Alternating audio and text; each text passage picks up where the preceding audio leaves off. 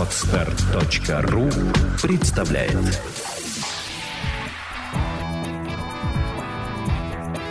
Александра и Андрей Капецки в лучшем психологическом подкасте «Психология, мифы и реальность».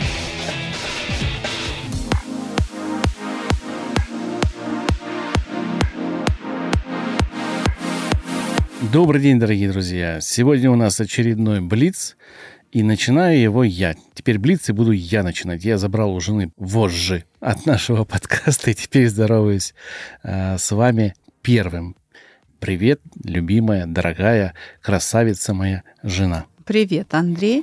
Я думаю, что ты таким образом решил исправить мою ошибку. Я прозевала рубрику «Блиц» в июне, и теперь приходится нагонять, да, вопросов много. Вопросов очень много, и, наверное, даже на три блица насобирается, но здесь я не могу к тебе претензий иметь, у тебя загрузка по самые, по самые уши, как говорят в народе, в кавычках. Угу. Поэтому это я не уследил.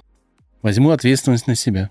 Тогда давай приступим. Будем экономить время. Будем экономить время. И э, мы собрали все вопросы с последнего блица, которые были в нашем чатике. Если вы хотите задавать вопросы нам непосредственно, вступайте в наш чатик. Он теплый, уютный, ламповый. Ссылочка всегда есть в описании подкаста. Поэтому welcome. Да. Поехали. Ждем вас. Поехали.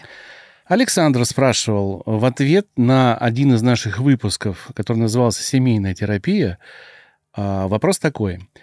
Меня последние пять лет, начиная с разбора писем и ситуаций ваших первых подкастов, интересует вопрос, каким образом вы снимаете противоречия, культурные, социальные.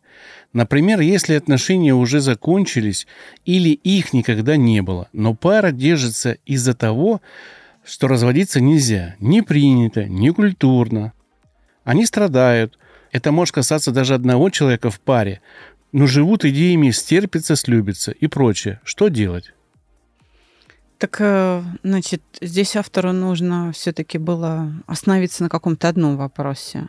Или как мы снимаем противоречия, или что делать. Это, в общем-то, разные вопросы. Ну окей, значит, что делать?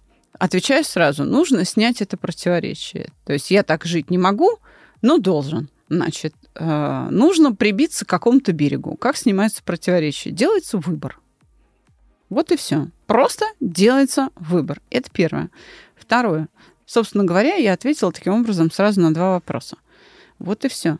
То есть он показывает, что он не знает, как все-таки стерпеться и слюбиться с женой, или там с мужем, если вот попал в, в подобные обстоятельства. Но, во-первых, попал, скорее всего, в них тоже не просто так, не без участия самого человека.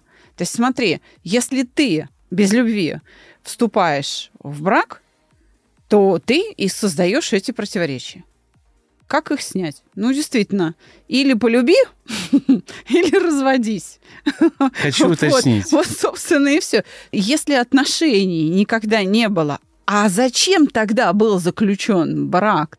Знаешь, в данный момент уместно вспомнить слова Орлова, где он говорит о патогенном мышлении. Он говорит, что дебил, он сует палец в кипяток, мучается от боли, но не отдергивает палец, потому что у него нарушено строение клеток мозга, да, то есть генетически есть дефект строения, и он не может связать выполняемое действие с результатом.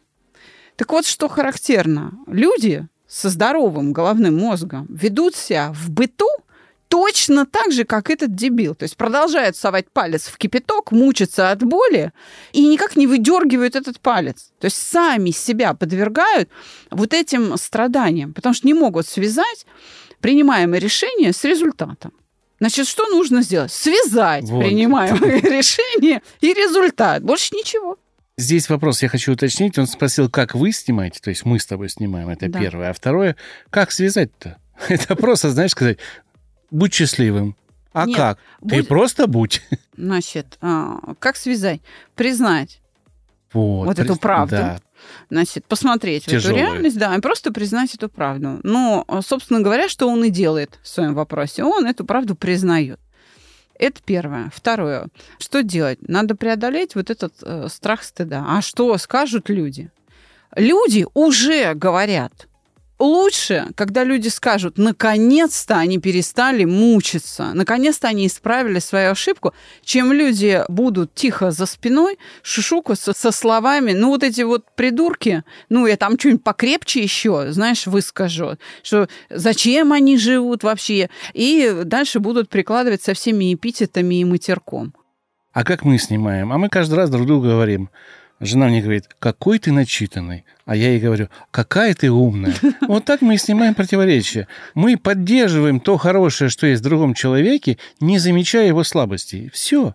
Но на, да, да, на наших э, занятиях, когда вот идет, например, тренинг «Шаг себе», да, там, по сути, человек обучается, э, как преодолеть переживания. То есть происходит угошение страха, стыда, и все, человек принимает правильное решение.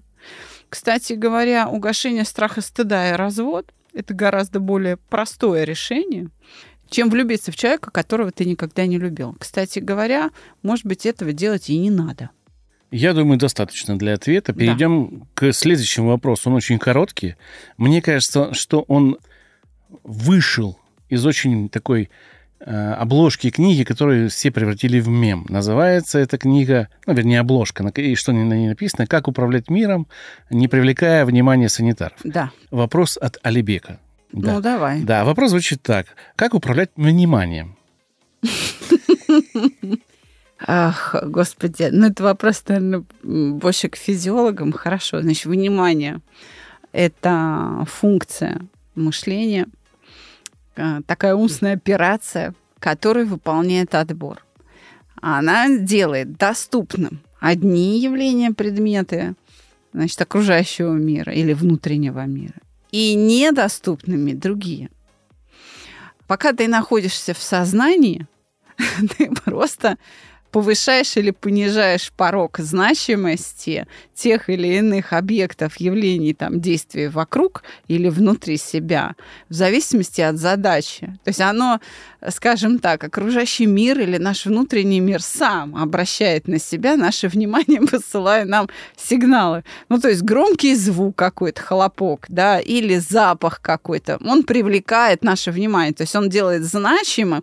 Эта функция подключается автоматически Поэтому нет, конечно, вниманием э, можно управлять сознательно. Волевое усилие переключает с одного объекта на другой, да. Ну, то есть, ну, делайте вот этот выбор на что вы будете обращать внимание, на что нет. Ну, собственно, и все. Так управляется путем выбора. Я добавлю, что внимание это же всегда однозадачность. То есть нельзя внимание распределить везде. Везде нельзя, но вот, например, физиологи установили, что 7 объектов или 7 процессов могут быть одновременно под контролем внимания, но не 8. Замечательно. Ну, допустим, я клею модель очень да. мелкими деталями, ну, автомобиль там маленький или модель э, крейсера какого-то, да, где очень кропотливая работа, прям с лупой, щипцами нужно приклеивать какие-то запчасти туда. И одновременно, допустим, я еду еще и на, на велосипеде при этом. Но это же невозможно. Да. Такого вот управления вниманием вот в таких двух сложных действиях невозможно, потому что объектов и в том, и в другом случае будет больше, чем семь видимо. Ну, здесь дело даже не, не в количестве объектов, а в том, что объекты э, должны быть сопутствующими, а не противостоящими. То есть это зависит от задачи. Это разные задачи. Клеить модель самолета или, или там парохода или чего-то, дом какой-то, домик, да, и управлять автомобилем или даже велосипедом, то есть перемещаться в пространстве. А это взаимоисключающие друг друга ну, то есть задачи. Есть, есть да. пирожные или пить воду, да, как в фильме про Шурика, где он там с девушкой э, да, читал и можешь, потом не помнил. Да, ты можешь э, жевать, читать, Автоматически запоминать, вещи, да, вставать, садиться. То есть а это какие-то сопутствующие задачи, да, тогда их может быть семь. Управлять вниманием можно только в одном каком-то процессе или задаче, которая для вас является приоритетной. Можно переключаться на другую задачу, но тогда та задача, с которой вы переключились, будет страдать. Это нужно понимать. Да, и внимание, а, оно может быть сконцентрировано или рассеяно. А, это тоже действие по управлению вниманием. Сконцентрировать внимание, то есть выбрать только один объект и все остальные игнорировать или рассеять, распределить это внимание на 2-3, но, как я уже сказала, не более 7 объектов. Следующий вопрос. Вопрос от Софии. Всем привет. У меня есть вопрос. Если по законам страны родители договорились женить детей во взрослом возрасте, и так и произошло, иначе быть не могло, такие браки получаются как сожительство или любовь создается внутри таких отношений? У меня такие были. И э, я так подразумеваю, что речь идет о Средней Азии или Северном Кавказе. Да, действительно, там таких браков до сих пор достаточно. Ближний Восток, Индия. А, родители договариваются и, собственно, осуществляют это. Противостоять этому нельзя. Хочу сказать, что где-то это сожительство, а где-то все-таки любовь вспыхивает. Это будет зависеть от э, целей супругов. То есть если оба супруга ставят свою цель как-то приспособиться и жить, и все-таки создать эти отношения, то любовь возможна. Если такой цели не стоит, то, скорее всего, это будет сожительство. Потому что люди не участвуют в отношениях, они их не строят. Ну, они им были и не нужны, их как бы заставили. Да. Обычаи, да. Да. Другое дело, что иногда бывает, что эти обычаи уже людей ведут к мысли о том, что по-другому не будут. И они готовы себя влюблять в тот объект, который будет. И это, наверное, где-то помогает. Это помогает. Они готовы влюблять, если кто-то из старших э, рядом поможет в Мгм. этом. Скажет, что, ты знаешь, настраивайся любить то, что есть. Потому что если эту мысль никто не даст, то, увы, только, наверное, Господь Бог может на, на это повлиять. А я напоминаю, что у Александры осталось немножечко времени до начала августа, до первого числа буквально, когда она может вас еще принять. Александра будет принимать аж в сентябре, поэтому если вы хотите э, попасть на урок и что-то решить, или на, на 2-3 урока, то записывайтесь до числа 25, чтобы успеть эти уроки забрать. Да, с 1 августа я в отпуске. Наталья прислала вопрос. Как наиболее грамотно и менее травматично закончить созависимые отношения муж-жена? Более 20 лет вместе и срослись, как переваренные пельмени. С точки зрения СГМ. Спасибо. Сравнение, конечно, Да, замечательное. я понимаю, кто задал этот вопрос. Спасибо большое, Наталья. Созависимые отношения супругов, как и любые другие созависимые отношения, держатся на желании. У всех оно разное, да, там быть вместе, спасти, переделать. Там целый набор вариантов этих желаний может быть. Вот это желание надо изъять. И когда не хочется быть вместе, когда не хочется спасать, не хочется перевоспитывать, не хочется выглядеть в глазах окружающих лучше, чем ты есть, когда не хочется скрыть тяжелую ситуацию от окружающих, тогда, собственно, зависимость и исчезает. То есть, еще раз, любая зависимость и созависимость – это неконтролируемое желание. Его надо найти, описать и изъять. Вот, э, собственно говоря, этим мы и славимся. Процедура итерационного угошения как раз на это и направлена. У нас в распоряжении три вида этой процедуры. Ну, вот один из э, видов позволяет желание изымать.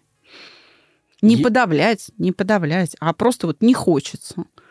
Перефразируя отсылку к пельменям, могу сказать, что берем скальпель в виде итерационного угошения и два пельменя разделяем. Аккуратненько, не э, оставляя каждому его кожицу или вот эту Да, да, да. оболочку к мясу. И производим это филигранно, Да, долго, это правда, но филигранно. И у каждого остается своя часть теста. Да, самое главное, что все счастливы. То есть на, на выходе будет лучше, а не хуже. Алибек, Угу. он много вопросов задал. Лебек наш известный выпускник. Здравствуйте. К какой школе относятся тренинги личностного роста, в которых дают задание просить милостыню, быть в роли, которая тебе не соответствует?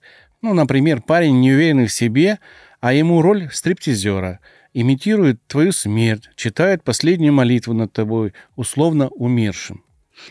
Несколько школ психологических э, занимаются подобными практиками. Есть э, конфронтационная такая методика, то есть это одно из э, направлений. И НЛП чаще всего собственно, это попытка перепрограммировать, перепрошить человека вот таким способом. То есть возьми и сделай, повтори несколько раз, и тогда ты себя запрограммируешь. Мне, честно говоря, кажется, что НЛП, меня могут, конечно, поправить многие, но мне кажется, что это чисто продажный инструмент. Каким образом да, попал да. в психологию, я даже не понимаю. Туда какого-то бульончика добавили психологического, и вот оно стало психологией. Но это чистые продажи, это... бесстыдные, бессовестные манипуляции другими людьми. Это торговый бренд, и к тому же, да, он, пожалуй, во многих вопросах а, более эффективный, чем все остальное, но дело в том, что то, на чем основан этот эффект, методу просто приписывается. То есть на самом деле то, за счет чего возникают эффекты, не принадлежат самому НЛП. Они возникают за счет других закономерностей. Но поскольку возникают при применении НЛП, то специалисты по НЛП говорят, о, это наш метод помог, а помогли совершенно другие ну, законы. Же, да. Но это просто неве- невежество самих специалистов НЛП. Это же сборная солянка, уже всем этом говорят, и, ну и будут говорить. Тебе стоит послушать э, Алексея Александровича Биркина, угу разработчика кода речи, начмеда штаба дальней авиации в отставке, вообще большого специалиста в этой сфере, они исследовали на больших объемах психофизиологическая служба Министерства обороны исследовала НЛП. Это ну, торговый бренд, больше ничего. То есть науки за этим не стоит, к сожалению. Александр, а что посоветовать людям, у которых постоянно пустота внутри? Порой чувство тревожности. Им постоянно чего-то не хватает для счастья. Поехали на велосипеде, так надо взять пивка. Сладкого, так оборжаться до сахарной комы. Другие занимают себя делами какими-то постоянно. Я же могу два дня не вставать с дивана, ничего не делая, и мне хорошо, и совершенно не знаю, что им посоветовать. Это какое-то патогенное мышление? Да, это патогенное мышление. Если человеку наедине с собой тяжело, трудно, тревожно, значит, э, он ну, испытывает хронический стресс. Ну, как минимум, вызванный неудовлетворением с собой. Что я могу посоветовать? прийти к нам на тренинг, мы решим эту проблему. Потому что в одно действие эта проблема не решается. Нет вот этой волшебной таблетки. Ее нет. Нужно заглядывать во внутренний мир и смотреть, в чем там дело. Кто-то боится одиночества. У кого-то есть э, привязанность к пиву. То есть у него зависимость пивная. У кого-то стыдливость и неуверенность в себе. И он очень хочет быть э, частью, там, принадлежностью к какой-то группе, да. Есть люди, у которых психика истощена, они находятся в апатии, в депрессии. Поэтому здесь нужно смотреть. Индивидуальный узор этой проблемы, он у каждого свой. Но она не решается в одно действие. Почему мы разработали целый курс? Потому что это одним уколом, как говорится, не решить. А, но я скажу, что здесь Александр Э, нашел выход для себя делом в виде лежания на диване, это тоже дело. То есть лежать на диване – это тоже занятие. Оно определенного просто склада. И он не знает, что посоветовать тем людям, которые не могут, так как он, я так понимаю, занять себе ничем. То есть Понимаешь? это ничто превратится в некое заполнение пустоты. Есть э, люди, которые не умеют отдыхать, а уметь ничего не делать – это важный навык. Ну, вот, когда ты умеешь делать ничего, ты как раз и отдыхаешь. Ну, как минимум, сам от себя. Да, если твоя жизнь не имеет смысла, то тебе уже не психолог нужен. Тебе нужен какой-то философ, наставник, может быть, э, представитель религии какой-то или ну, действительно философ, э, да, то есть нужно твоей жизни придать смысл. Тогда не будет апатии, тогда не будет э, всего остального. Я думаю, что Александру нужно посоветовать тем людям, которые не могут заполнить свою жизнь чем-то, научиться лежать на диване спокойно. без каких-то мрачных мыслей. А вот здесь как раз помогают специалисты по волшебству, такие как Таня Мизгирева или Женя Змеев, которые могут помочь с предназначением. Ну, если уж совсем вот мы на, так, на таком уровне ведем диалог, то тогда нужно искать свое предназначение. Нужен кто-то, кто поможет указать путь, и ищите там смысл. Дайте этим людям совет найти волшебника, который поможет им обрести себя. Я Или рекомендую двоих. Да, Мизгирева и Змеева. И Змеева. Да. Отлично. Наталья задает вопрос. В ответ на выпуск супружеской жизни нафиг надо. Отличный выпуск заставляет задуматься. Получается... Это был финал второго сезона. Да, спасибо. Получается, что желание, инстинкт продолжения рода, оставить после себя свой народ толкает мужчин на то, чтобы завести еще детей. А если мужчина не хочет больше детей или вообще не хочет детей? Сочувствую. Скорее всего, речь идет о страхе. Просто мужчины это не осознают. Ну, вообще, когда человек говорит, что я чего-то не хочу, это, как правило, страх, который блокирует такое желание. Я даже встречала таких персонажей, которые были убежденными child-free, именно мужчинами, которые говорили, что вы что, целую теорию строили. Дети, они же отнимают энергию. А я столько медитировал, столько там просветлялся, чтобы быть все время в этой продуктивности, я бы сказала, что у них уже токсичная продуктивность. В этой гонке за этой продуктивностью они считают, что нет, нет, нет, все копить, все, все в карьеру, все в дела, все в великий смысл жизни, а дети это, значит, зияющая дыра, в которую вся энергия будет уходить. Так вот, я хочу сказать, что с рождением детей энергия увеличивается. Это первый тезис. Второй тезис.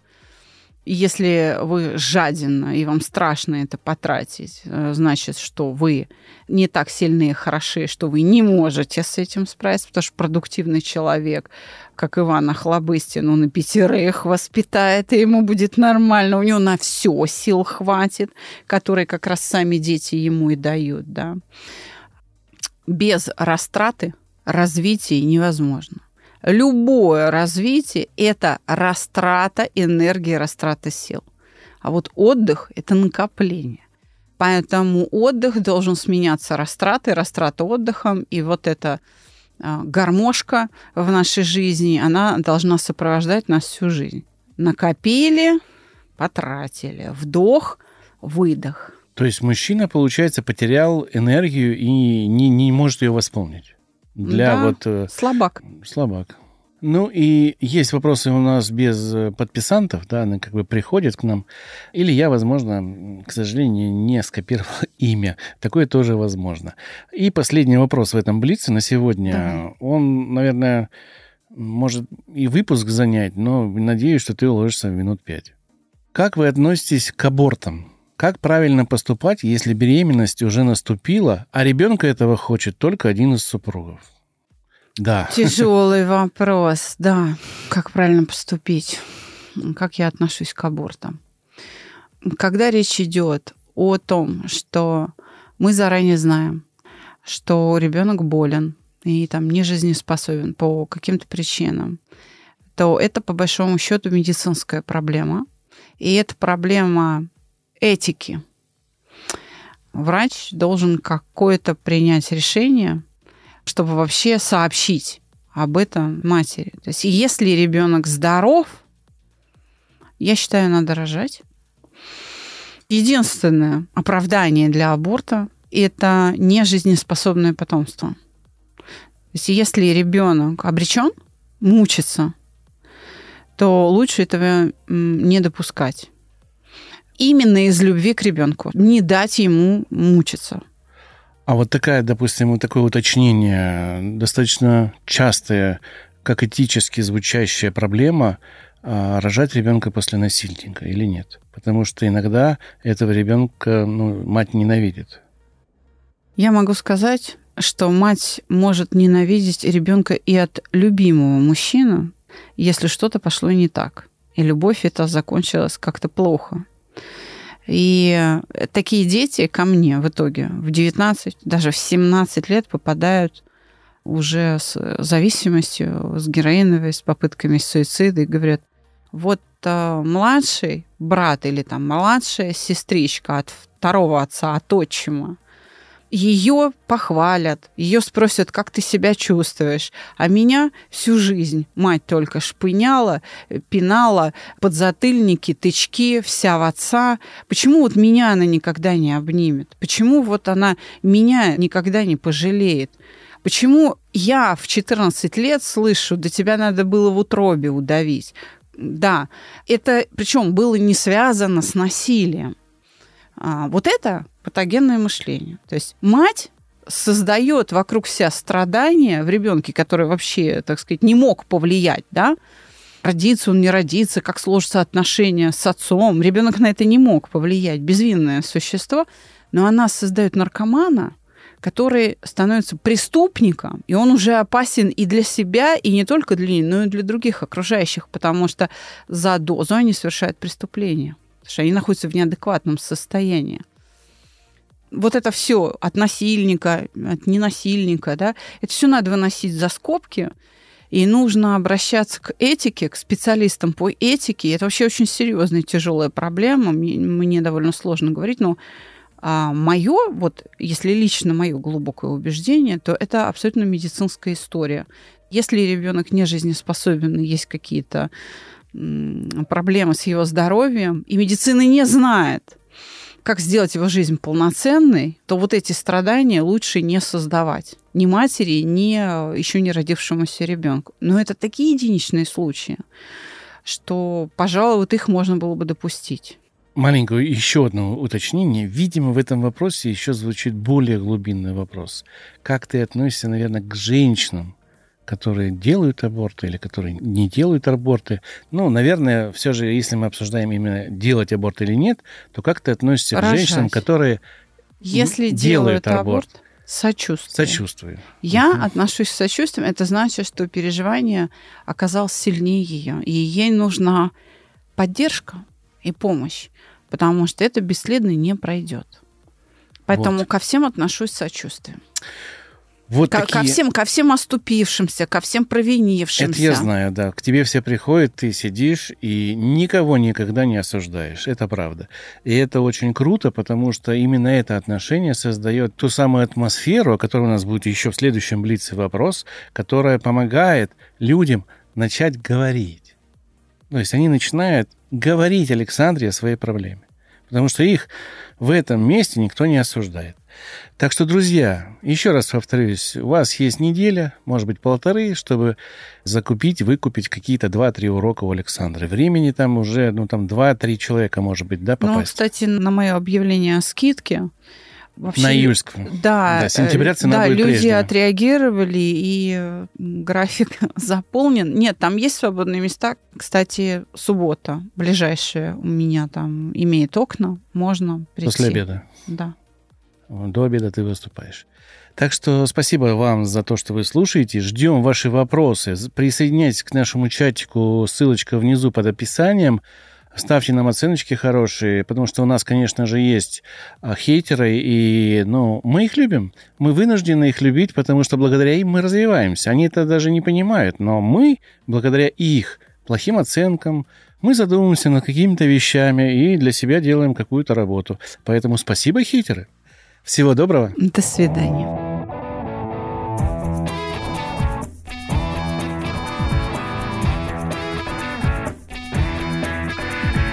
Психология, мифы и реальность. Слушайте каждый понедельник и четверг.